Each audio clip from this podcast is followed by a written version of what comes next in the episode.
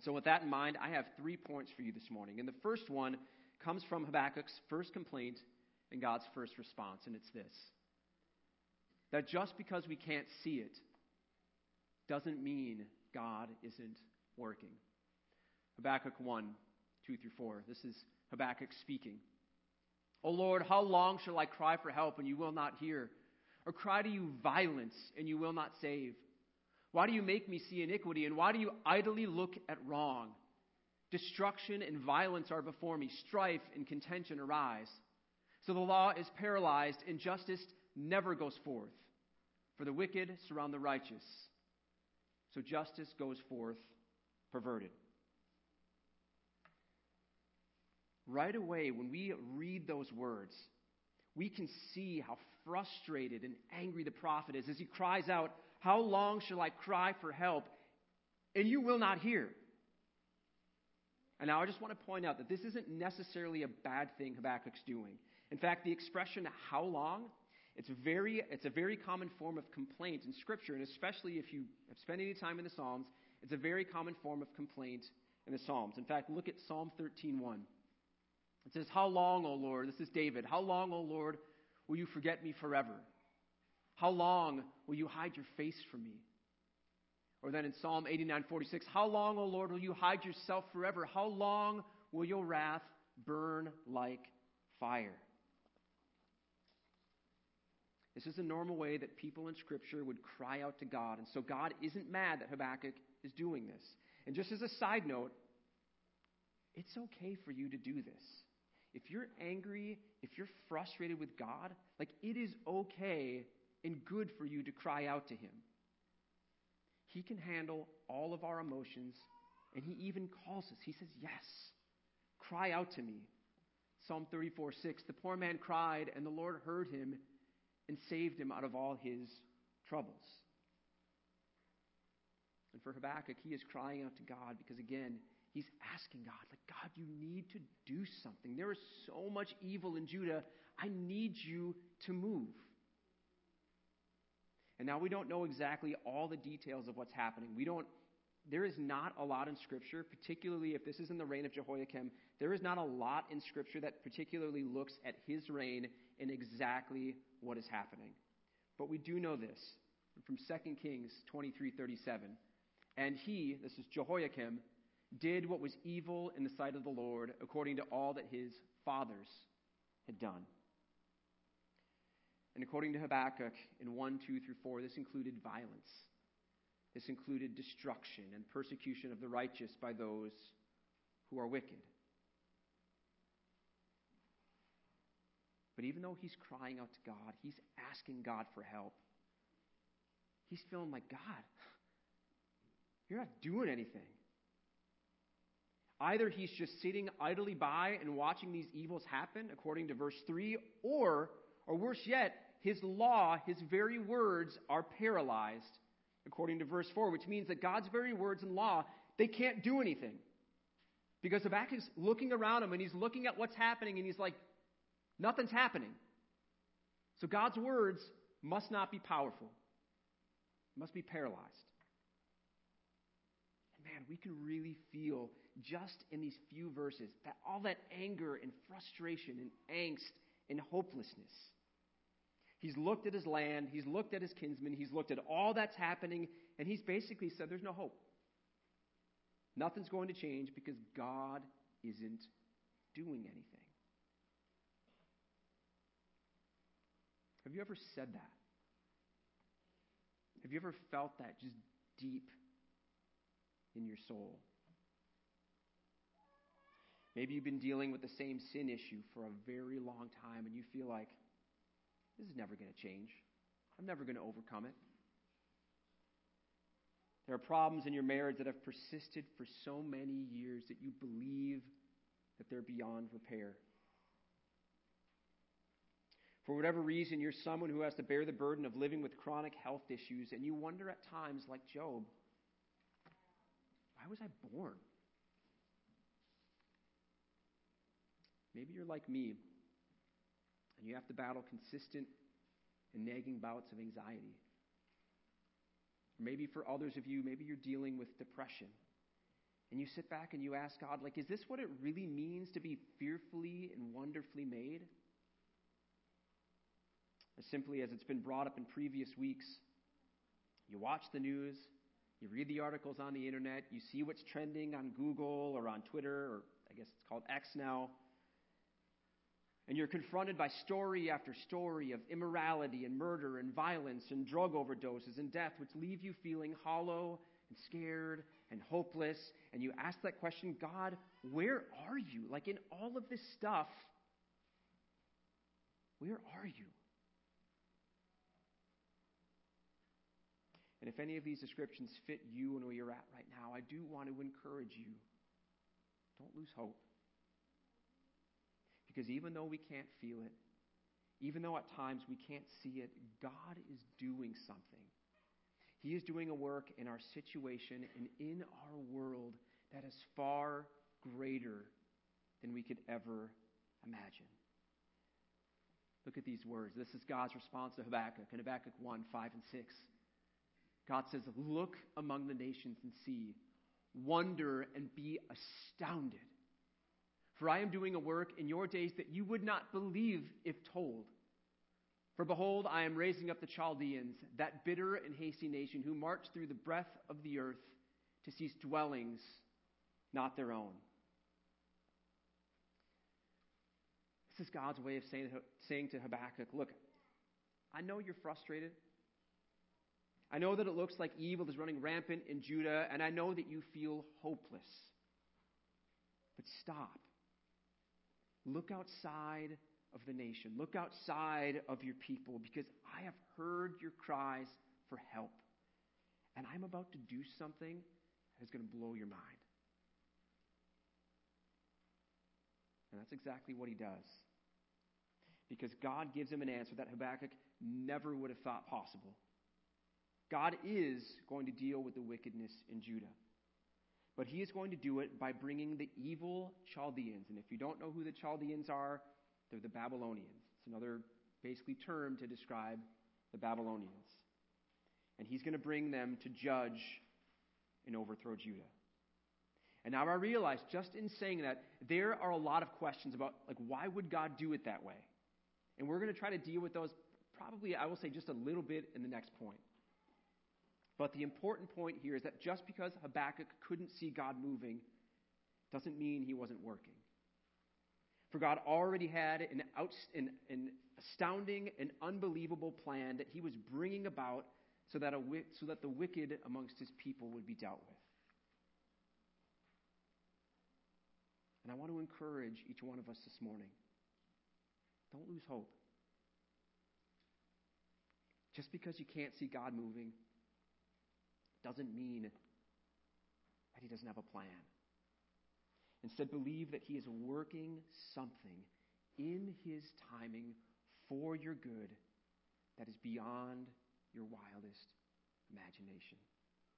As He says through Jeremiah in Jeremiah 29 11, For I know the plans I have for you, declares the Lord plans for welfare and not for evil, to give you a future and a hope. Our second point. Just because we don't understand doesn't mean that God has failed. Habakkuk 1 12 through 13. This is his second complaint now, and he says, Are you not from everlasting, O Lord my God, my Holy One? We shall not die. O Lord, you have ordained them as a judgment, and you, O rock, have established them for reproof. You who are of purer eyes than to see evil and cannot look at wrong, why do you idly look at traitors and remain silent when the wicked swallow up the, the, the man more righteous than he? So it might be easy to assume at this point that Habakkuk should be happy, right? He wanted God to do something about the evil in Judah, and God responded and said, Hey, I've got it. I'm going to take care of it. I'm going to destroy those evil people. I know you're frustrated. I'm doing something. But instead, these verses make it clear that God's answers didn't help. In fact, it made Habakkuk's frustration and anger with God so much worse that it caused him to question if God is even God and if God is good. You see, Habakkuk, for sure, yes, he wanted God to deal with this evil in Judah, and he got that. But what he isn't happy about and what he can't comprehend is how God decided to do it. God's great, his wondrous, and awe inspiring plan was to bring the Babylonians, who by far at that time are the most evil nation around. And he's going to bring them into Judah to judge and destroy his people. Can you imagine how Habakkuk felt when he heard that answer? Like, oh, God's answering. And then he hears it. Oh, really? That's what you got? How deflated and confused and lost he must have been. Think about it this way a friend of yours comes to you and they're like, hey, I know that you're stressing out about money problems. I know that things are tight right now, but I've got a solution. You're going to love it. I have signed you up to get a kidney removed so you can sell it for medical research. And you'd be like, You signed me up for what? You'd be like, That's the dumbest thing I've ever heard. And when Habakkuk hears what God is doing, his brain short circuits and he begins to unload on God. And I'm just going to paraphrase these verses, but this is in essence what he goes on to say in verses 12 and 13. He says, What are you talking about, God? I wanted you to deal with the evil in Judah and not destroy your people. These people are truly evil. How can you even look upon the Babylonians? We're more righteous than these traitors and genocidal maniacs, and yet you're going to use them to destroy us? How can you even be a holy God if that is true? How can you even be good?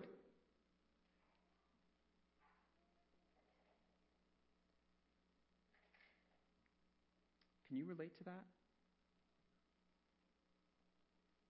There are times in our life when we pray and we pray and we pray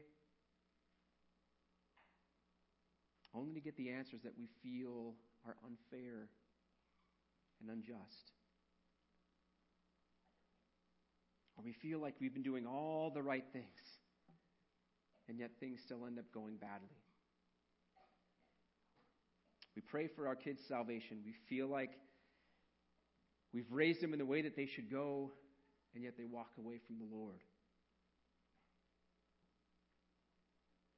We work our whole lives believing we've been faithful to God and that He's going to take care of us, only to find out that in retirement we don't have enough. Thinking about what I mentioned earlier, you pray for a work of miracle, like God for you to do an amazing miracle in your marriage, only to find out that a spouse has been unfaithful.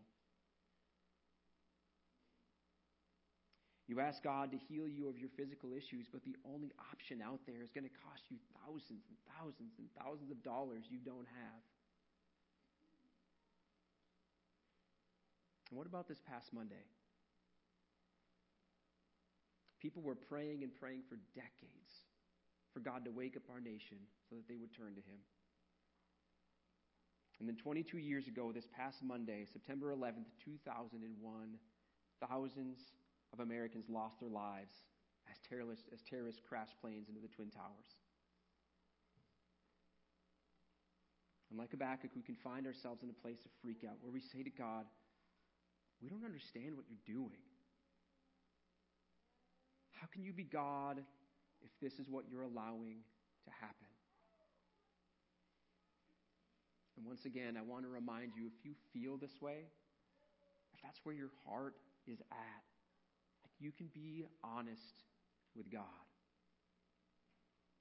He can and will lovingly and patiently handle your anger and your frustration and your confusion. Because this is exactly what he does with Habakkuk. Habakkuk 2 2, he says, And the Lord answered me, Write the vision, make it plain on tablets, so he may run who reads it. I know you're confused, Habakkuk. I know it seems like I've made a mistake or failed, but I haven't. And to help you understand that I haven't, I'm giving you a vision. It's a vision that will help Habakkuk make sense of what God is doing. And it's a vision that, that he must write down on these stone tablets so that the rest of God's people will understand what God is about to do. But instead of jumping right into the vision, God makes a qualifying statement that I believe that Habakkuk needed and that I believe many of us need in the midst of the confusion in our lives. And he says, this is why I separated out these verses. He says in 2 3, For still the vision awaits its appointed time. It hastens to the end. It will not lie. If it seems slow, wait for it. It will surely come. It will not delay. Meaning that I want you to know, Habakkuk, that I'm what I'm about to tell you. It's going to happen. It has an appointed time and it's coming. But I know that you want it right now, right? I know that you want it right now, but you need to wait. Even if you can't see it right away, even if it feels like I'm being slow, I am coming to do something. In and through your marriage, through your health issues, through your physical and mental issues, I will do something. I will move both for my glory as your God and for your good my people. And in Habakkuk's situation, as he was confused, as he's struggling with the reality of this evil nation coming and his people being destroyed, God showed him that he was going to do the same thing. He was going to move. As it says in Habakkuk 2, next slide here, 2, 4 through 8, and then in verse 14. It says, Behold, his soul is puffed up. It is not upright within him. And he's talking about Babylon. But the righteous shall live by his faith. Moreover, a wine is a traitor and an arrogant man who is never at rest. His greed is as wide as Sheol, like death. He is never enough. He gathers for himself all nations and collects all his collects as his own all peoples. Shall not all these take up their taunts against him with scoffing and riddles for him and say, Woe to him who heaps up what is not his own. For how for how long? And loads himself with pledges. Will not your debtors suddenly arise, and those awake who will make you tremble?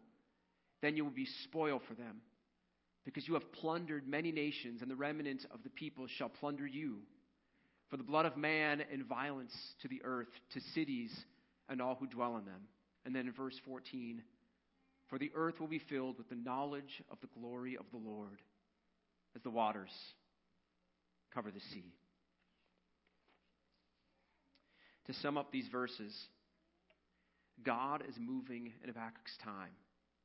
And he is, yes, he's going to judge the wickedness in Judah, but he's also going to judge the wickedness in Babylon. All that these Babylonians trust in, their, their greed, their possessions, their ability to take over nations, is going to turn against them. And they're going to be plundered and destroyed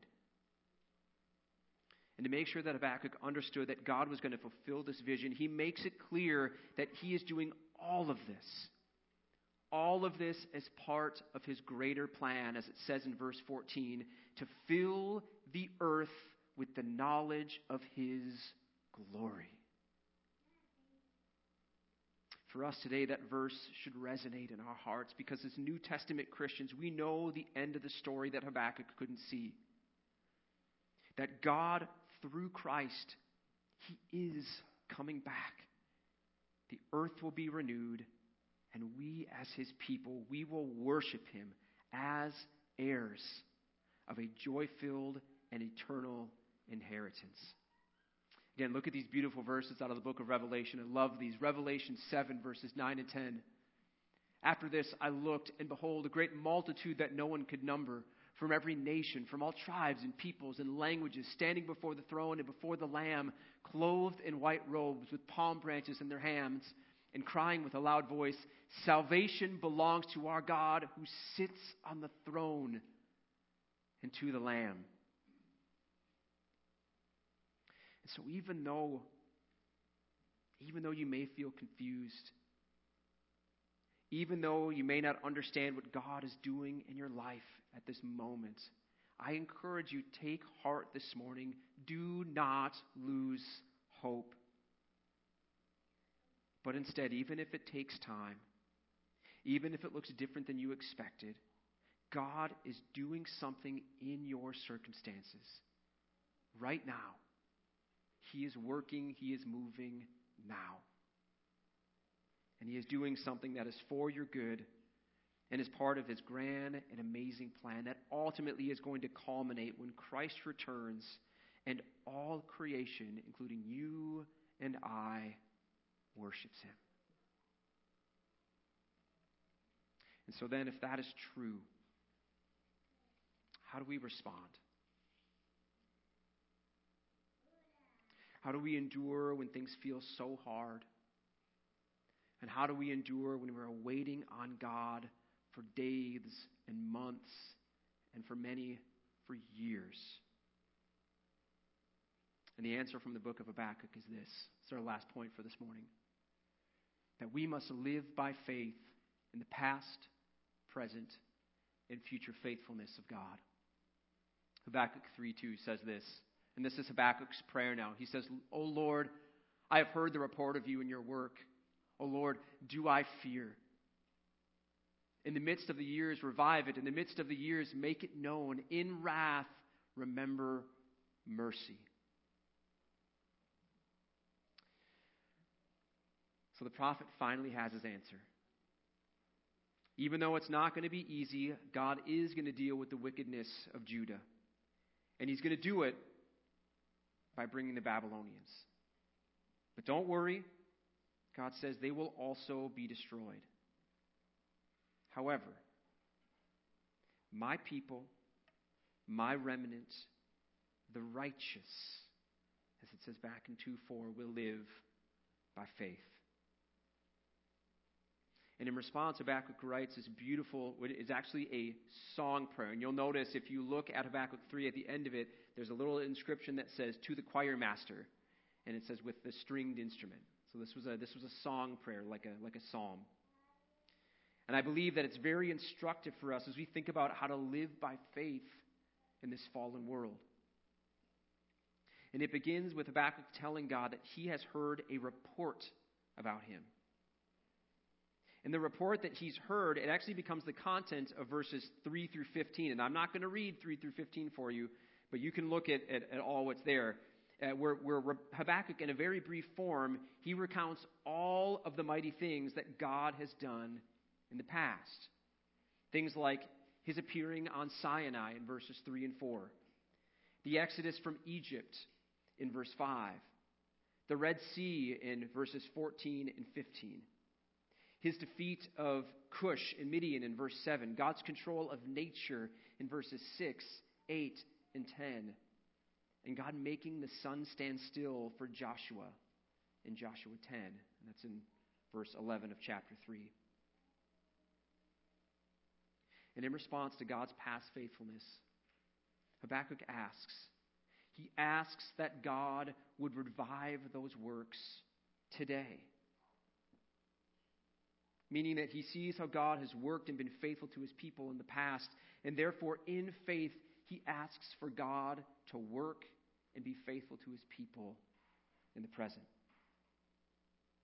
I don't know about you, but that's very helpful to me. There's so many ways that God has been faithful to me in the past, and yet I don't know if you are like me, but I have a, um, I kind of have amnesia a little bit. That's probably the best way to say it. Because I so easily forget those things. Just the mere fact that I'm standing here today, that God did a work to open my eyes to even believe in Him, when in fact, I should have died of a heart defect at nine years old. That should have happened. But I so easily forget. And yet, God, through Habakkuk, is calling us to remember. To remember his his past faithfulness to his people in Scripture, right? As we read Scripture, we see how God has been faithful yesterday, today, and then, of course, even tomorrow. But also to remember his past faithfulness to each one of us throughout our lives. A faithfulness that isn't built on our goodness or our own being worthy of it, but a faithfulness that is built on the promise that you and I are beloved children through the precious blood of Christ. Look with me at these verses John 1, verses 12 and 13. But to all who did receive him, who believe in his name, he gave the right to become children of God, who were born not of blood, nor of the will of flesh, nor of the will of man, but of God. And then 1 Corinthians 1 9, God is faithful, by whom you were called into fellowship, into the fellowship of his Son, Jesus Christ our Lord. So we can trust that the same God who called us his children and has been wholly faithful to us in the past is the same God who is and will be faithful to us today. But Habakkuk doesn't stop there because he also remembers two things, and two things that God said to him in chapter 2. And they're these. Again, Habakkuk 2 4, the second half, and then verse 14. But the righteous again shall live by faith. And then in verse 14, for the earth will be filled with the knowledge of the glory of the Lord as the waters cover the sea. That God is not only going to sustain and be faithful to his people today, but he is going to sustain them, protect them, and keep them into the future. How long into the future? Well, we know Right? Verse 14, until the great day when his kingdom has fully and wholly invaded and renewed his creation. The glorious day when Christ returns. And to all those who are his people, he says, Trust me. Believe that I will do these things. Live by faith. Now, as a side note, Again, God's faithfulness, and I think sometimes we get this confused. God's faithfulness does not mean that we're going to have a perfect life. It doesn't mean that you're going to live to 100, that you're going to have perfect health, perfect wealth, all of those things. Doesn't mean that. Because we know that we live in a fallen world. Our bodies break down, bad things happen, we die physically, and for some of us, unfortunately, that's sooner rather than later. But we have the same hope that Habakkuk had, but only had a glimpse of. And it's the hope that God will work for our good and that He will sustain us in faith until that day when we are with Him forever.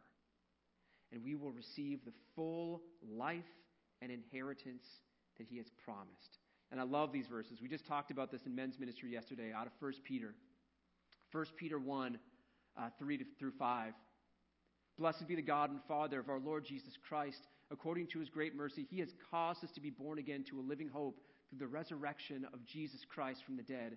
Again, this is so beautiful. To an inheritance that is imperishable, un- undefiled, and unfading, kept in heaven for you, who by God's power are being guarded through faith for a salvation ready to be revealed in the last time. And even though Habakkuk, we have these promises, again, they're so clear because God has made them clear through Christ. But Habakkuk only saw a glimpse of them. And yet, even though he could only faintly understand these promises, he can now confidently praise God. And he says in Habakkuk 3 17 through 19, and this is I've got to be honest. I don't know that I that my heart sometimes can genuinely pray this prayer.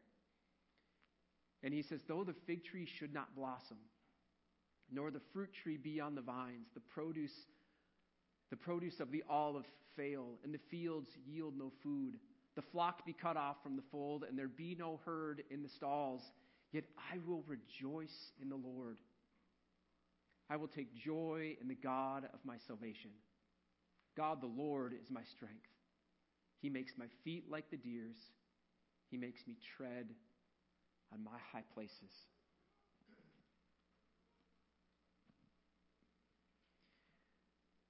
Habakkuk is saying, I know it's going to be hard, God. I know that our land is going to be destroyed. Just stop right there. Like we have no we have no category for that.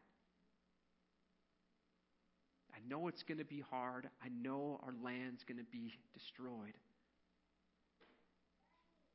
But then he says, I understand that you're doing something that is greater than what I can see right now. I know that you've promised that you're going to sustain me and that you're going to work for my good and the good of your people as you work out this cosmic plan. So I will trust in you. I will rejoice in you, the God of my salvation, even when I can't see it.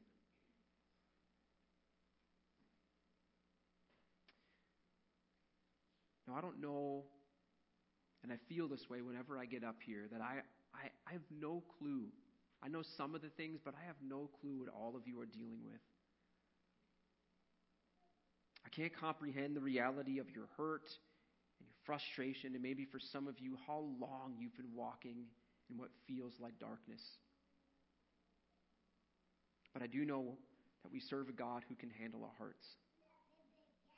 And though he may feel far off, if you are his child this morning through the precious blood of Christ, I want to encourage you that he is working.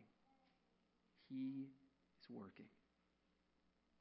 You may not see it, you may not fully understand it, but he is working for your presence and your eternal good. And he promises, he promises that he will be with you and will sustain you until the day that your faith will be sight and you receive the imperishable inheritance and riches of an everlasting life with Christ. And so until that day, I'm asking you, I'm imploring you that, like Habakkuk, like even Hudson Taylor in the opening story, live by faith and not by sight. And I realize that can feel like it's a cliche, but it's not. It's the call of Scripture. Believe even when you can't see, as you stand on the promises that the God who has been faithful in the past will also be faithful in the present and until the end of your days. Let's pray.